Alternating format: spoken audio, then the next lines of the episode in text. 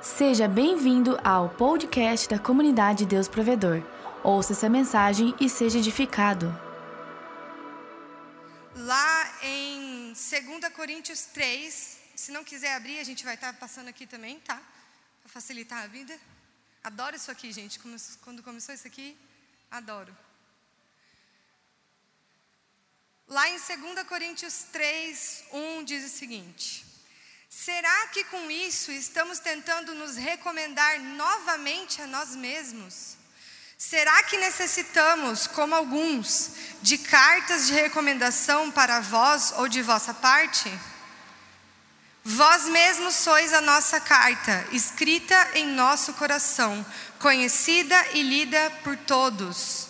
Vós mesmos tendes demonstrado que sois uma carta de Cristo, resultante de nosso ministério, escrita não com tinta, mas com o Espírito do Deus vivo, não em tábuas de pedra, mas em tábuas de corações humanos.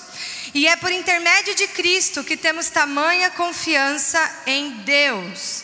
Não que possamos reivindicar qualquer coisa com base em nossos próprios méritos, mas a nossa capacidade vem de Deus. Amém? Então, Paulo estava falando aqui, estava advertindo a igreja, porque eles estavam querendo se auto-recomendar, ou que os outros recomendassem eles. Então, a igreja, os irmãos naquela época, eles estavam aprendendo pela primeira vez sobre a graça, né? Então, era, foi realmente uma revolução cultural. E Paulo estava ajudando eles a transformar a mente. Gente, vocês estão voltando. Vocês estão querendo se auto-recomendar mais uma vez? Vocês estão querendo que os outros recomendem vocês? Vocês querem ser reconhecidos pelo trabalho de vocês? Fiquem sabendo que vocês são cartas de Cristo.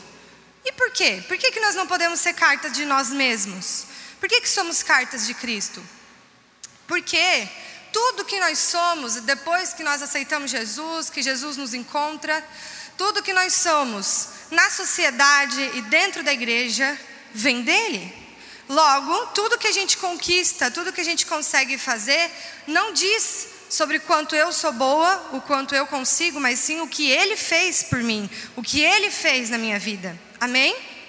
Amém? Preciso que vocês façam com força aí, porque para a gente, para ver se eu para eu ver se vocês estão entendendo bem, tá? Então, nós somos cartas de Cristo, porque tudo que as pessoas veem em nós remete a Cristo. Tanto do lado bom, porque tudo que tem de bom em nós vem de Cristo, quanto do lado ruim, porque as pessoas não sabem diferenciar as duas coisas. No versículo 2 a gente leu e está falando que as pessoas nos leem, nós somos cartas, amém? Só que o que acontece, gente? Aprendendo sobre a graça, eu lembro o dia, não lembro a data exata, mas eu lembro o dia que eu entendi e recebi a graça, que foi mais ou menos março do ano passado. Eu já estava dois meses lá estudando. Eu acredito que todo mundo sabe, para quem não sabe, eu estudei fora ano passado. Basicamente uma escola da graça. E já estava uns dois meses, todo dia, oito horas por dia, recebendo essa informação. E já fazia uns dois meses eu um dia o professor falou mais uma vez o que ele já tinha falado antes, que o nosso futuro, o sucesso do nosso futuro não depende de quanto eu sou boa, do quanto eu sou ruim, do que eu posso fazer ou não, mas do que Jesus já fez por mim e de eu descansar nele. Essa foi a frase que ele falou e para mim foi nossa, parece que sabe quando parece que foi uma flecha que entrou assim no meu coração, eu falei, puf, estava lá atrás da turma porque eu tenho muito sono de manhã. E daí fica muito feio ficar lá na frente, podia dormir, ficava feio. E daí eu ficava lá atrás na turma, gente. A flecha entrou no meu coração e eu comecei a chorar. Ninguém parou, porque era bem normal as pessoas chorarem lá durante a aula. E a partir dali, a partir do dia seguinte, hum, eu não ia mais para a aula para tentar entender a graça, eu ia para a aula para receber mais informação. Porque até então eu estava tipo Será que é isso mesmo? É difícil a gente entender. Mas a partir dali o negócio começou a fluir, eu só queria entender mais, saber mais, e mandava mensagem para os amigos, falava: Meu, tu não sabe o que, o que eu aprendi hoje. Então foi uma revolução. Por mais que a minha mente não entendia direito, o meu coração aceitava aquilo de um jeito muito forte. Mas o que eu percebia é que tinha muita gente na minha turma que não estava entendendo. E que até o final do curso foi embora, voltou para o seu país e não entendeu, e não recebeu, e não aceitou. E eu realmente não entendi por quê. E eu perguntei, pai, por que, que essas pessoas, poucas, mas por que, que essas pessoas não aceitaram a graça? Não entenderam a graça? Por que hoje tem tanta gente que ataca? E Deus só foi me dar resposta esses dias em alguma das aulas do DNA. Quem está vindo no DNA? Glória a Deus. E eu não sei qual foi a aula, mas o pastor Tiago falou alguma coisa e Deus falou assim para mim, filha. Tem gente que até entendeu como a graça funciona, só que eles não querem receber a graça porque o mérito não vai mais ser deles. Eu fiquei tipo, o mérito não vai mais ser deles. E isso, gente, não necessariamente é algo consciente, não necessariamente a pessoa é, não aceita a graça porque ela quer brilhar e daí, ah, não, não vou aceitar a graça. Às vezes é algo lá no seu coração, no seu íntimo. Você não aceita que os outros não vão te reconhecer. Porque a partir do momento que você aceita a graça, tudo de certo que dá na sua vida não é mais o seu mérito. Vocês estão entendendo? E isso para mim é maravilhoso. Para mim é maravilhoso, porque por muitos anos da minha vida eu não acreditei em mim. E quando eu entendi a graça, eu passei a acreditar. Porque não sou eu que faço através de mim mesma, mas é Cristo que faz através de mim. Então eu sei que vai dar certo, porque não sou eu. Mas tem gente que fica. Eu quero reconhecimento. E esse tipo de pessoa dentro da igreja se chama, a Bíblia chama de hipócrita. Essa palavra é muito forte, né? Muitas vezes a gente vê isso como algo tão ruim e de fato não é bom. Mas como eu falei, às vezes a gente pode ser hipócrita sem perceber. Lá no fundo do seu coração você é hipócrita e não sabe. E olha a definição de hipócrita, gente, é muito forte isso.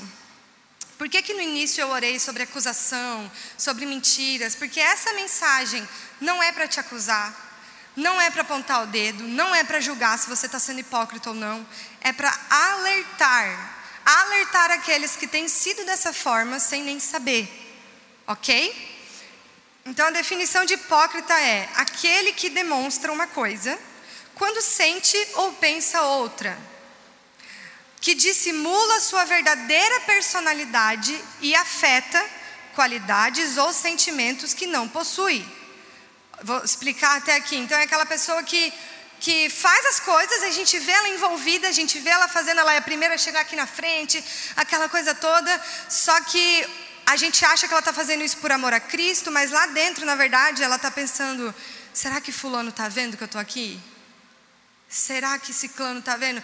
Quer ver aquela, aquela época da paquera, né? Que você quer mostrar que você é super espiritual. Você vai lá na frente, será que o boy está me vendo? Será que a girl está me vendo aí? Né? Não só isso, gente, vocês estão entendendo. E também, o que eu achei interessante da definição, dissimula sua verdadeira personalidade. A pessoa muda as qualidades dela ou os sentimentos, ela finge as qualidades e sentimentos.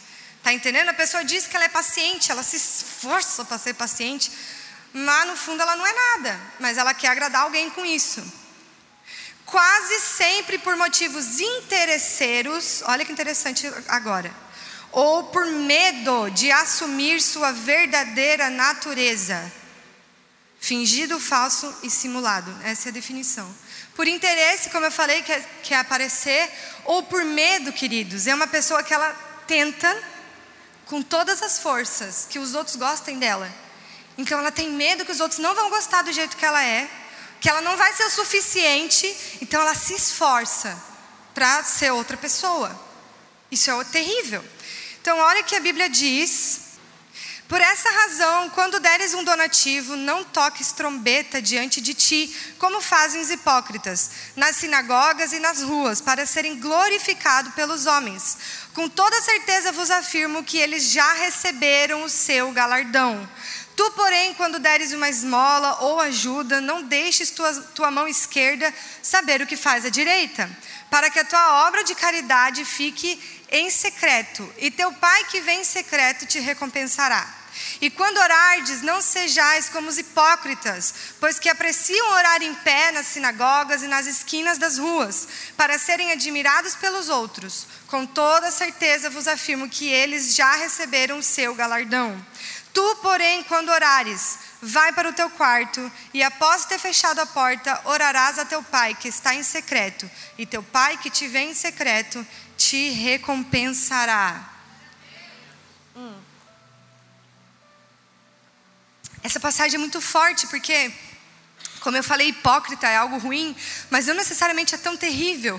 O que acontece é que quando você age na hipocrisia dentro do cristianismo, dentro do corpo de Cristo, a sua recompensa vai vir dessa terra e vai vir de homens. Eu não, particularmente não quero nada dos homens. Já quis, mas hoje eu aprendi que não vale nada.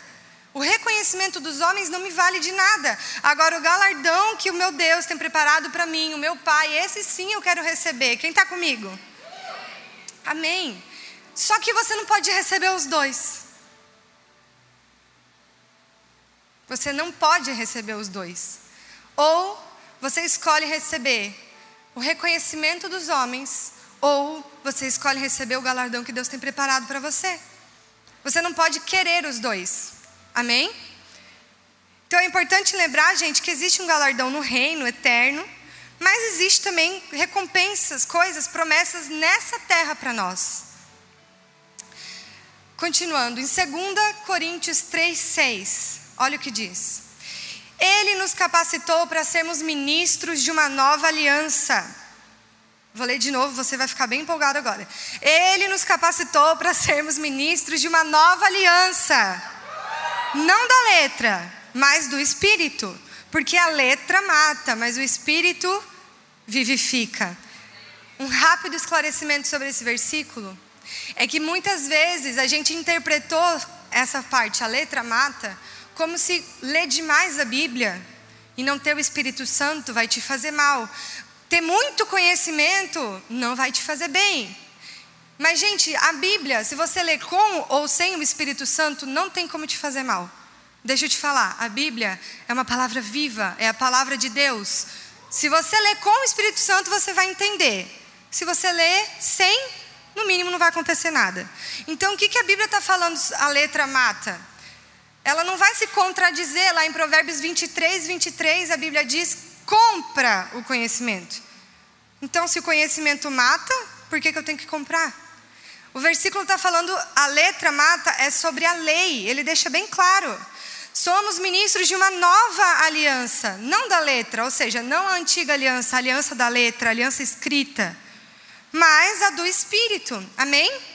Então a gente pode ler que, portanto, a lei mata, mas o Espírito vivifica com letras sobre pedras, ó, versículo 7 até explica melhor. Foi gravado o ministério que trouxe a morte. No entanto, esse ministério veio com tamanha glória que os filhos de Israel não conseguiam sequer fixar os olhos na face de Moisés, por causa do resplendor do seu rosto, mesmo que esse brilho estivesse se desvanecendo. Meu Deus. Aprendendo a graça, a gente considera a lei algo ruim, mas a própria Bíblia fala que a lei é boa. Eu não vou entrar em minúcias aqui, mas a lei é boa. E a lei tem a sua glória. A gente viu que Moisés, quando ele desceu do monte, ele não desceu trazendo a aliança da graça, ele trouxe a lei. E ele brilhava tanto, mas tanto. Irmão, pensa alguém brilhar tanto que você não consegue olhar para a pessoa. É muito brilho, é muito brilho. Tem que passar muito iluminador na cara para isso acontecer. E nem acontece no caso. Então é muito brilho. Só que a glória da lei, a gente acabou de ler, que ela se desvanece, ela acaba, ela vai diminuindo, vai acabando. Ou seja, o que isso quer dizer? Como a gente pode aplicar isso na nossa vida? Se você escolhe viver uma vida de um hipócrita, que é fazer as coisas para Deus, se envolver, mas com o coração esperando alguma coisa em troca, não em amor, mas como fruto do seu próprio trabalho, uma recompensa. Se você escolhe viver desse jeito, querido, você pode até alcançar glória, você pode conquistar alguma coisa, você pode conquistar respeito dos seus amigos, dos seus irmãos de, de, no corpo, você pode conquistar alguma coisa, mas isso vai acabar. Não dura muito tempo, as pessoas vão começar a perceber quem você realmente é. Uma hora você vai cansar de todo esse esforço, de toda essa dedicação, e em algum momento você vai desistir. Quantos de vocês já se pegaram pensando: o que, que eu estou fazendo na igreja? Por que, que eu estou aqui? Afinal, por que, que eu estou aqui se eu não posso fazer isso, eu não posso fazer aquilo? Por que, que eu estou aqui se eu não concordo com isso, com aquilo? Eu não vou pedir você levantar a mão, mas eu mesma já me fiz essa pergunta na minha vida algum tempo atrás. Por quê? E se você nunca se fez, se pergunte por quê? Se você está aqui para mostrar algum status, para dizer que você vai na igreja, tem gente que vem na igreja para conseguir alguém, para casar. Sabe? Se você já se perguntou isso, é porque você, de fato, não está vivendo as coisas dessa igreja, não desse, dessa específica, mas do corpo, em amor. E o que eu mais acho maravilhoso nesse versículo está lá em Mateus 11, a passagem é do 28 ao 30. Leiam depois, eu amo essa passagem. Mas o que Jesus fala é: tome vosso lugar nas minhas vestes. Ele manda a gente descansar. E enquanto a gente descansa, nós aprendemos dele. Eu amo essa passagem. Ele não manda você pegar um caderno, começar a anotar tudo que ele está falando, estudar, fazer uma prova, daí se ele te aprovar, ele vai te lançar para o ministério. Se ele não te aprovar, você vai ter que estudar tudo de novo, fazer um vestibular. Não. Ele fala aqui, ó, senta aqui, ó. Deixa eu te ensinar a ser manso e humilde. Bicho! E por que que a gente quer tanto se esforçar para parecer, para aparentar ser alguma coisa? Por que, que a gente escolhe se cansar na presença dele? Aliás, não estamos na presença dele quando a gente se cansa. A gente está na nossa própria presença. Meu Deus, meu Deus. Mas, gente, tem uma boa notícia. A gente acabou de ver sobre a glória que sai, que diminui, que acaba, que não dura. Você pode escolher viver essa glória. Mas existe uma glória disponível para mim e para você que nunca se acaba. Por que, que essa glória de Moisés acaba, inclusive? Porque depende dele. É uma glória que depende completamente dele. E nós, seres humanos, não conseguimos nos manter. Mas agora a gente vai ver da glória que nunca se acaba. 2 Coríntios 3,8: Não será o ministério do Espírito muito mais glorioso? Lembrando que o ministério da lei, as pessoas não conseguiam nem olhar para Moisés. E Paulo está falando: será que o ministério do Espírito não será muito mais glorioso? Ora, se o ministério que trouxe a condenação era glorioso, quanto mais ainda será o ministério que produz a justificação. Porquanto o que no passado foi glorioso, agora não tem o mesmo esplendor quando comparado com essa glória insuperável. Que Paulo está dizendo assim: aquela glória de quando alguém olhava, não conseguia nem olhar para Moisés, não, não, pode nem ser chamada de glória se for comparar com a glória da graça. Aquela glória não, não dá nem para se comparar, esquece aquilo, não é nada. Meu Deus, quantos querem brilhar a ponto das pessoas não poderem nem olhar direto para você? A glória de Deus, a glória de Deus, quanto querem ser realmente essa luz do mundo, brilhar na escuridão. Meu Deus. E se o esplendor que estava dissipando, estava se acabando, se manifestou em glória, quanto maior será a glória do que permanece. Essa glória não acaba, irmão. Quantos de vocês aqui, meu Deus, quantos de vocês querem viver nessa glória que permanece? Quantos anseiam viver nessa glória que permanece? Eu falo mais uma vez, assim como o galardão, não dá para ter as duas glórias. Você vai ter que escolher. E olha, a escolha é sua. Você vai ter que escolher se você quer viver a glória da lei, que é grande, mas não dura. Ou a glória de Cristo, onde o mérito é todo dele, mas não acaba. Eu quero viver essa glória que permanece. Eu quero ser aquela pessoa que está tão cheia do Espírito Santo, tão plena dessa glória, que vai ser a primeira a chegar aqui na frente e vai ser carregada para o banco, mas porque está cheia da glória e não para aparecer. Eu tive uma experiência com Deus que por muitos anos da minha vida eu não conseguia vir aqui para frente. Eu compartilhei isso, acho que só com a pastora Daiane na época. Eu não conseguia vir aqui para frente, por quê? Porque na época a igreja era menor, enfim, tinha aquela coisa da filha do pastor. E quando chegava aqui na frente, não é que eu não queria, mas quando eu chegava, eu fechava o olho e eu ficava pensando: será que as pessoas estão olhando para mim? Será que as pessoas estão esperando que eu comece a chorar? Será que as pessoas estão esperando que eu caia? Será que as pessoas. Era assim. Eu não conseguia me concentrar, eu não conseguia ouvir Deus, eu não conseguia sentir a presença dEle. Até que em certo momento não vim mais para frente. Fiquei anos sem vir aqui para frente. Anos, anos, eu acho que nem não sei quantos anos, acho que minha vida toda. Eu tinha vergonha, tinha medo do que os outros iam pensar, iam ver. E, gente, nem olhavam para mim, tá? Era noia da minha cabeça. Porque estava tudo aqui cheio de Deus, só eu ali que não estava.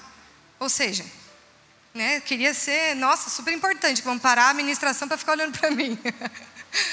Até que um dia na escola Bapai, que foi a escola que eu conheci o Jamie, eu fui muito ministrada nessa escola. A primeira semana, assim, antes desse cara aparecer, aquelas.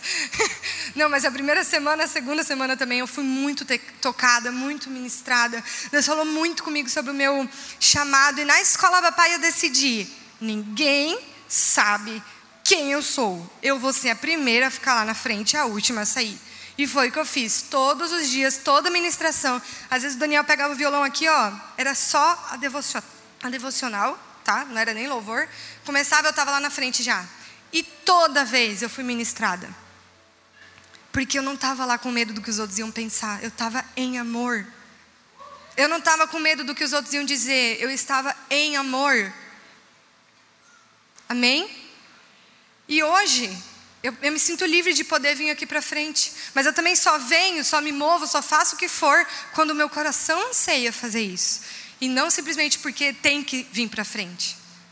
É tudo em amor, tudo em amor. E, gente, essa aliança, essa glória que permanece, ela está disponível para você e para mim.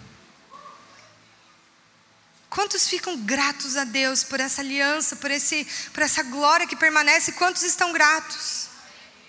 Eu, quando eu li isso, quando eu entendi isso, eu fiquei tão grata, meu coração se encheu de gratidão. Alguém ainda lembra do, do título da mensagem? Cartas vivas. Nós somos cartas vivas. Eu vou ler aqui com vocês 2 Coríntios 3, 12. Sendo assim, visto que temos essa qualidade de fé, expressamos muita confiança. Que qualidade de fé é essa, né, gente? De que não é através de nós, é através de Cristo. Então, por causa disso, nós somos muito confiantes. Não somos como Moisés, vou repetir, não somos como Moisés, que se cobria com um véu sobre a face, para que os filhos de Israel não observassem que o resplendor em seu rosto estava se dissipando. E por isso, a mente dos israelenses se fechou, pois até hoje o mesmo véu permanece quando é lida a antiga aliança. Não foi retirado, porquanto é somente em Cristo que ele pode ser removido. De fato, até nossos dias, quando Moisés é lido, um véu cobre seus corações. Meu Deus. Aqui Paulo está falando de Moisés para com os israelitas. Mas a gente se colocar nisso é de nós para com o nosso próximo. Porque somos nós que levamos a palavra de Deus, somos nós que somos as cartas vivas. Então, gente, o capítulo começou dizendo que somos cartas de Cristo. Ou seja, as pessoas leem você. Elas leem você. As pessoas, elas leem a sua vida. Então, se você escolher viver na lei, você vai estar escolhendo ser como Moisés, que cobriu o seu rosto com o véu, para os outros não verem que a glória estava se acabando. O que, que isso significa? Ele estava usando uma máscara, minha gente para que quando ele saísse de lá, todo mundo ia ver a glória, mas ninguém podia ver quando acabasse. Ele ia aparecer, ele estava com medo dos outros verem a glória se dissipando. E por que, que isso é ruim, gente? Por que, que isso é ruim? Deixa eu ler de novo com vocês esses dois versículos. E por isso, porque Moisés cobriu o rosto dele, porque Moisés usou uma máscara, porque Moisés escolheu fingir que era o santão e que ele estava fazendo em amor, mas na verdade não estava. Por causa disso, a mente dos israelenses se fechou, pois até hoje o mesmo véu permanece quando é lida a antiga aliança. Não foi retirado, porquanto é somente em Cristo que ele pode ser removido. De fato, até nossos dias. Até nossos dias. Quando Moisés é lido, um véu cobre seus corações. Vocês acham que Paulo está falando literalmente, gente? Então quer dizer que se eu ler o Antigo Testamento, o véu vem. Se eu ler o Novo Testamento, o véu sai. Daí eu leio Moisés, o véu vem. Daí eu leio Jesus, o véu sai. É disso que Paulo está falando? Óbvio que não. Óbvio que não. O que Paulo está falando é o seguinte: vós sois cartas vivas. O que, que as pessoas estão lendo em você? Moisés ou Cristo? O que, que as pessoas estão lendo na sua vida, irmão? E mais uma vez, eu não estou aqui para julgar, não estou aqui para apontar, eu estou aqui para te alertar. Por quê?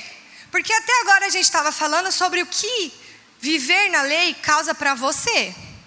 Mas a partir de agora, se você escolhe viver na lei, se você escolhe viver pelo seu esforço, se você escolhe não viver o melhor de Deus para sua vida, se você escolhe brilhar sozinho e não brilhar a luz de Cristo, você está atingindo o seu próximo também. Porque quando ele te lê, ele vai ler Moisés. E a palavra diz que quando até hoje as pessoas leem Moisés, o coração delas vem um véu. E pior do que isso, elas pensam, você passa a noção de que Deus não é para todos, é só para quem pode. Deus não é para você, só para mim, porque eu posso. Como que as pessoas vão tirar esse véu? Como que elas vão ser livres desse véu? Se elas só podem ser livres através de Cristo e elas estão vendo Moisés na sua vida. Como que elas vão ser livres se elas estão lendo em você um Deus que mata, um Deus que castiga, um Deus que condena, um Deus que julga, um Deus que escolhe preferidos? Como? E queridos, Paulo não está falando aqui sobre você falar, ele está falando sobre os outros te lerem. E um exemplo muito clássico disso é essas pessoas que eu falei para vocês que, meu, vinham aqui na frente tal, e depois hoje não estão mais aqui, mas quando elas estavam aqui na frente, os que não estavam sentindo nada, tinham esse sentimento de, pô, mas por que comigo não tem? Por que, que com fulano Deus está tocando, tá não sei o que, dadadá, e comigo aqui?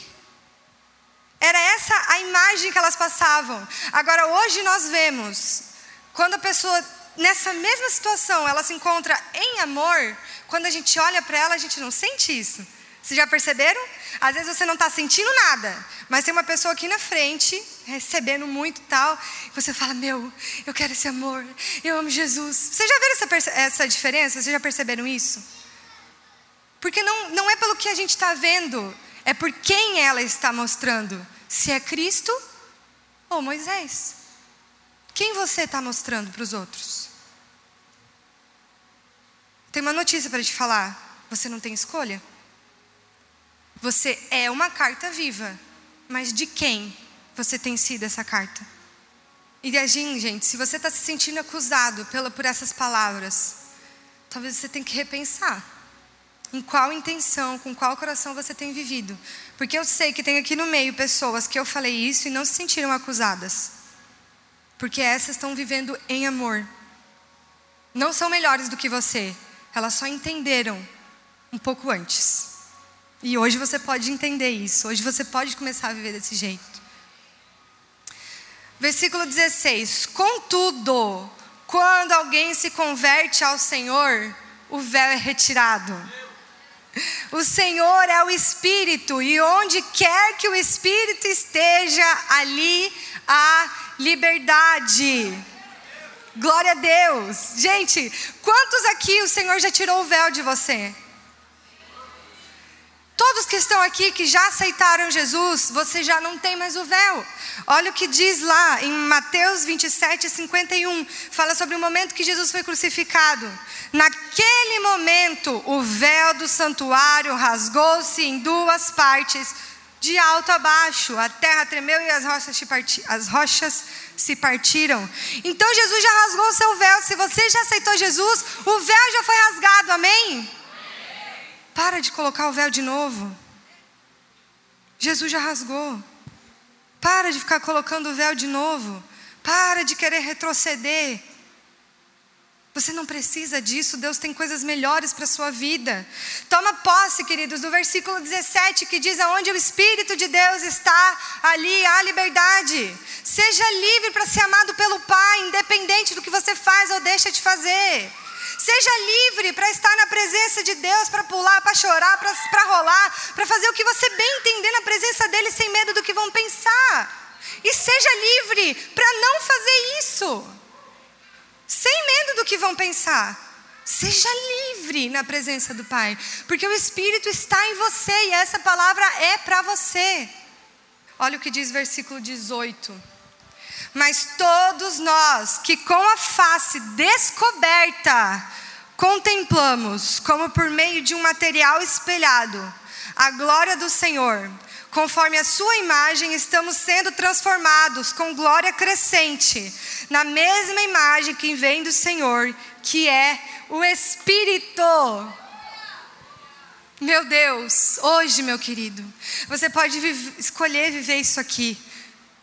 E aqui está falando sobre um material espelhado que está falando que quando nós olhamos para Jesus, quando Ele é nosso foco, quando tudo que Ele fez é o que importa e não o que nós fazemos, quando nós olhamos para Ele, assim como num espelho, a glória dele vem em nós, e vai, e volta, e vai, e volta. É um espelho, queridos. E vai, e volta, e vai, e nós vamos sendo transformados. Tem outra versão que fala de glória em glória, por quê? Porque é uma glória que não acaba, é uma glória que não acaba. Sabe quando essa glória acaba? Quando você para de olhar para o espelho.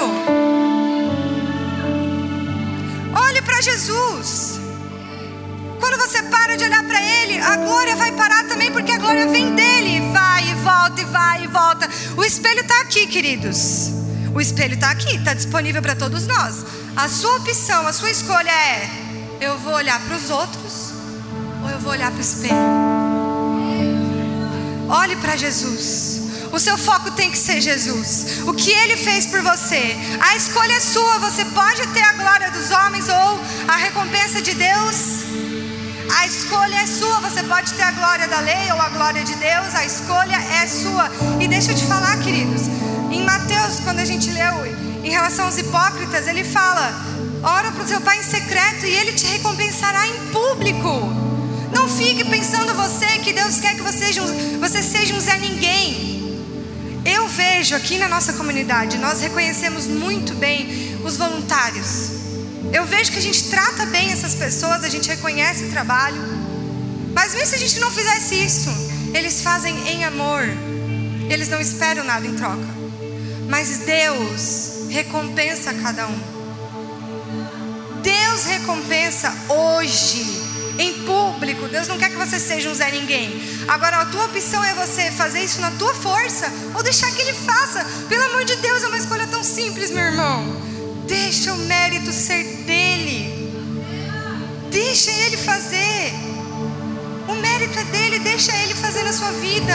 O que Jesus quer é que você descanse. Enquanto você descansa, você aprende. Por muito tempo a igreja andou na mesma mão do mundo. Enquanto eu faço, eu recebo. Enquanto eu faço, eu recebo. Mas a gente está aprendendo a andar na contramão. Enquanto eu não faço, Ele faz por mim e eu recebo. Enquanto eu descanso, eu aprendo. Eu não sei vocês, mas quando eu dormia na escola, não aprendia nada. Alguém aqui já aprendeu alguma coisa dormindo? Eu não. Mas Deus fala: descansa em mim que eu te ensino. Descansa, fica quietinho. Para de se mexer. Eu te ensino. Glória a Deus.